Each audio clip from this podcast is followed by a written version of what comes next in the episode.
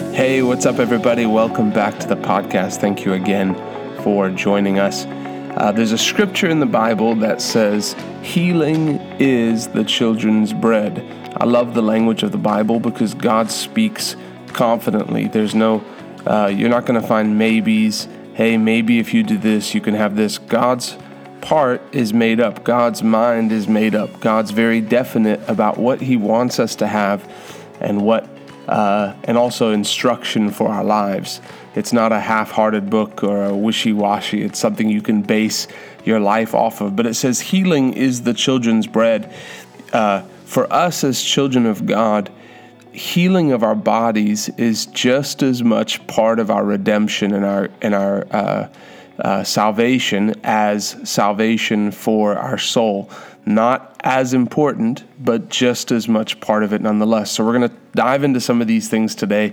This was a revelation that I have that's really helped me in my faith. You know, um, we talked about uh, watching closely to your doctrine and paying attention and deciding beforehand what you're going to believe. So, for many people, they, uh, and maybe this is you out there, that you believe that healing is something that God does. Yes, I know God heals people, but there's not a firm conviction and a firm, solid faith on the inside that Jesus is your healer. Oh, I believe God can do anything. You know, even people, there's people who don't believe in healing fully, but they believe that the Lord can heal every once in a while. There's a group of people that just don't believe. I don't know if I've ever met a Christian.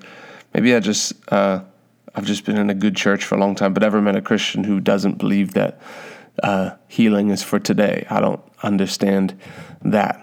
You, you go against the nature and the character of God to say that He just changed His mind. He says we've got a better covenant. He hold, He healed people under the older covenant, old covenant. He healed people when Jesus came. He healed people after Jesus came, but somehow He's just changed His mind for us, and and this is a better covenant anyway.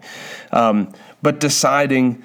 Uh, uh, deciding that healing belongs to you. So I want to show you from the word where um, the salvation of your soul is actually linked to the healing of your body. There's quite a few scriptures that put them in the same category. So take a journey here with me, and I believe this is going to build your faith. You know, the number one thing to understand is that faith comes by hearing, and hearing by the word of God.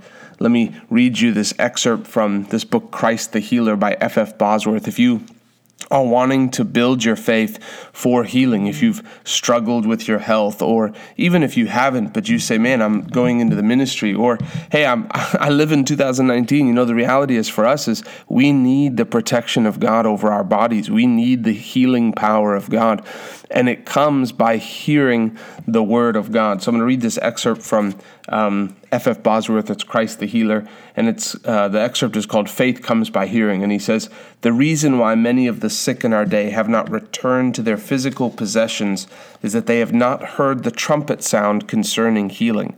Faith comes by hearing." And they have not heard because many ministers had their gospel trumpet put out of order while in the theological seminary. They remind me of a man whom I whom I knew who played a trombone in a brass band. At the beginning of a rehearsal, the boys put a small spike into the mouthpiece of his horn. When he blew, his breath went against the head of the spike, making it impossible for him to produce much sound out of the horn. However, he went through the whole rehearsal without discovering what was wrong. Some preachers, like this man, think they are blowing their gospel trumpet all right. They have not discovered that there is not half as much coming out of it as there ought to be. They are not, like Paul, declaring the whole counsel of God. As in Leviticus, the types show that healing was invariably through atonement. So Matthew 8 16 through 17 definitely states that Christ healed all diseases on the ground of the atonement. The atonement was his reason for making no exceptions while healing the sick.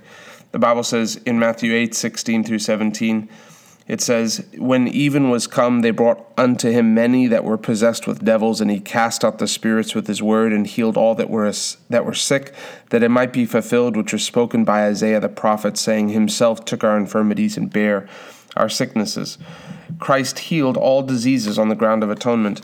He healed all that were sick, that it might be fulfilled which was spoken by Isaiah the prophet. Since it is our sicknesses he bore, his atonement embracing us all. It would require the healing of all to fulfill this prophecy. Jesus is still healing all who come to him with living faith so that it may be fulfilled. Since in the darker ages of the types they all had the privilege of being healed, surely in this better dispensation, with its better covenant and better promises, God has not withdrawn this Old Testament mercy. If so, we are robbed just that much by the coming and atonement of Christ. In Numbers 16 46 through 50, after 14,700 people had died of the plague, Aaron, as priest in his mediatorial office, stood for the people between the dead and the living and made an atonement for the removal of the plague, the healing of the body. So Christ, our mediator, by his atonement, redeemed us from the plague of sin and sickness. You know, it comes back to even understanding that God has paid for things, it's up to us to have them. People say things like, well, if God wants to bless me, He knows where I am. If God wants to heal me, He knows where I am. If God wants to, I believe He can heal me. But people don't link their faith. You know when you know you're in faith? When you say, I know beyond a shadow of a doubt that I'm healed. That's where faith stands, is healed here and now. We're not going to talk about faith is now. We'll get off. We could do two whole podcasts on faith is now. Um, but the first scripture I want you to see here is Psalms 105, verse 37, and it says, He brought them forth also with silver and gold, and there was not one feeble person among their tribes. And then it says, Egypt was glad when they departed, for the fear of them fell upon them. You know, uh, Egypt is uh, some, uh, symbolic of sin. It's symbolic of slavery, which is representative of sin. So the Jews coming out of Egypt uh, is the type and shadow of us as uh, us believers coming out of sin into the promised land. And so, uh, the, when when God brought the Egyptians, excuse me, when God brought the Israelites out of Egypt, He brought them out of Egypt. That that that was symbolic of them coming out of slavery, coming out of bondage, coming out of sin. He brought them forth with silver and gold, and there was not one sick or feeble one among them.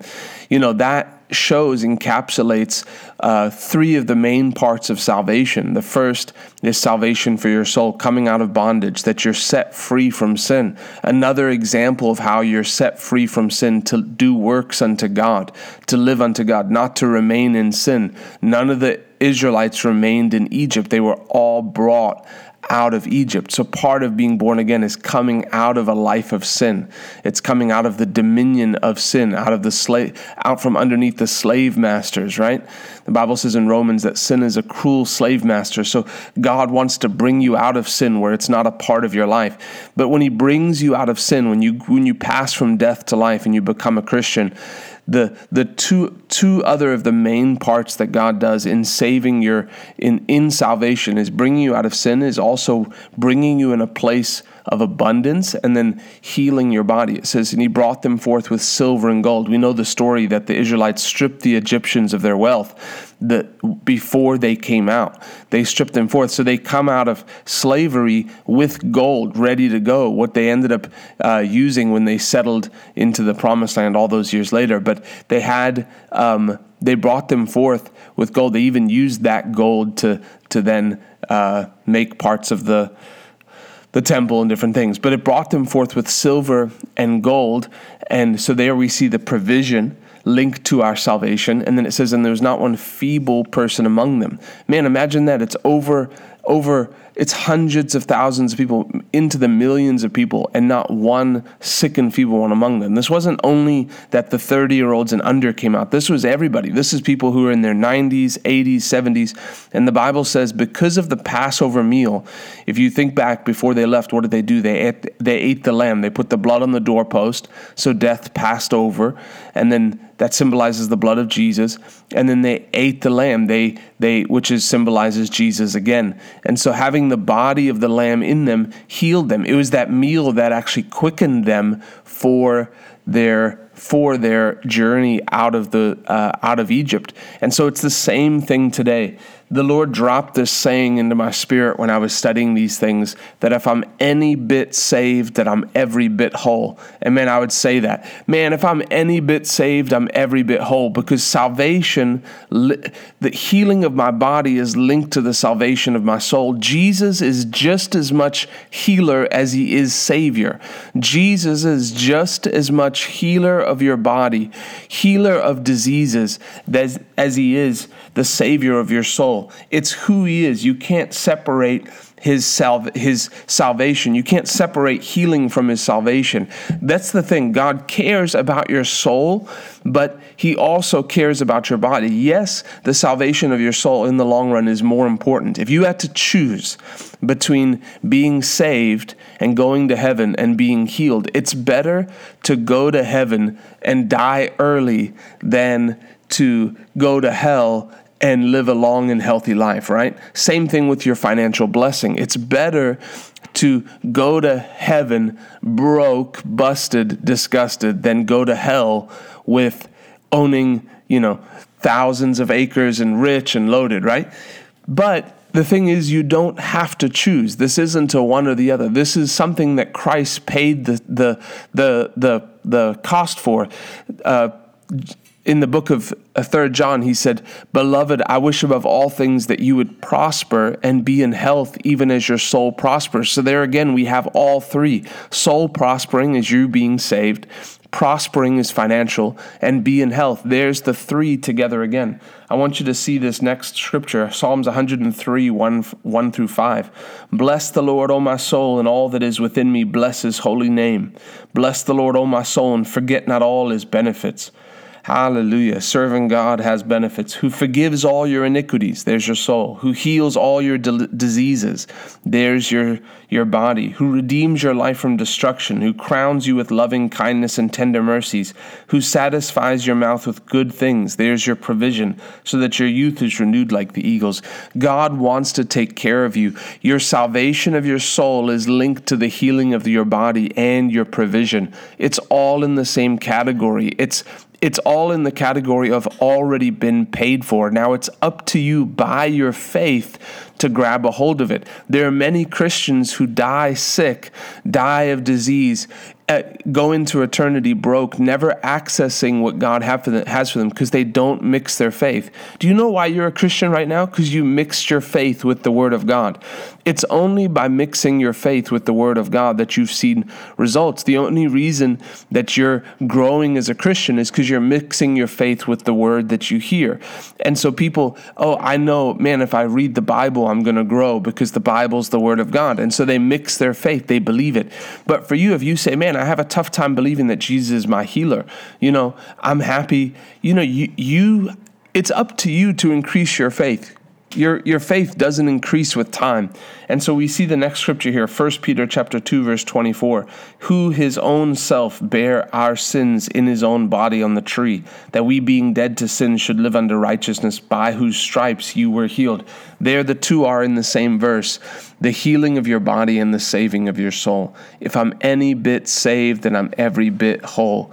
Man, Jesus is my savior, but I'm deciding to accept him as my healer. Many people have taken Jesus as their savior, but never decided that Jesus was going to be their physician. Make up your mind today Jesus is going to be my physician. And don't just make up your mind, but begin to hide the word of God in your heart regarding this heal- regarding healing, standing on the word. It's impossible for me to get sick. The blood of Jesus washes over me. The broken body of Jesus protects me. I'm not I'm not only living from a place of hey, when I get sick I get healed. I'm living by supernatural prevention, by the body and the blood of Jesus. Man, I'm full of the life of God. The fire of God on the inside of me burns anything out of my body that's not doesn't line up with God's word. Symptoms are just a temptation to doubt, but I don't doubt. I stand firmly on the word of God. I'm healed and whole. If I'm any bit saved, then I'm every bit whole. I'm full of the life of God. If it can't get on Jesus in heaven, it can't come on me. I've been redeemed. I've been redeemed. Oh, but Ryan, I, I you know, I've got these symptoms. I've dealt with this thing. I've dealt with these migraines. Well, it doesn't matter. Your experience doesn't change the word of God. It's because you haven't mixed your faith. Well, man, I, you know, I believed it for a few days and nothing changed. Don't believe it for a few days. Decide to believe it forever. Man, even if the Bible says, so the Bible says, lay hands on the sick and see them recover. Even if I laid hands on people and no one ever got healed, I would still, I would still, first of all, continue to lay hands on people. And but then I would say, you know what? It's not the word's fault. It's my fault. Let me hide the word in my heart until there's a greater revelation on it. It's up to us. I want you walking in health. I want you walking around laying hands on the sick. Before you, man, even if you're sick, you still lay hands on the sick, but you begin to hide the word of God in your heart for yourself. You are the healed of the Lord. Healing is the children's bread, it belongs to you. It's your heritage. It's your portion. It's your inheritance. God has wholeness for you. Oh, but you know, I've got this rare disease. Uh, if Jesus came and laid hands on you today, would you be healed? He is by his word laying his hands on you. He sent his word and healed them and delivered them from their destruction. Proverbs 4:20 My son attend unto my word Incline your ear to my saying. Let them not depart from your eyes. Keep them in the midst of your heart, for they will be life to those who find them and health to all their flesh. The word of God is health to your flesh. I bless you today. As you begin to hide the word of God in your heart, I see you coming out of the sickness that you're in. I see you coming free from it in Jesus' name.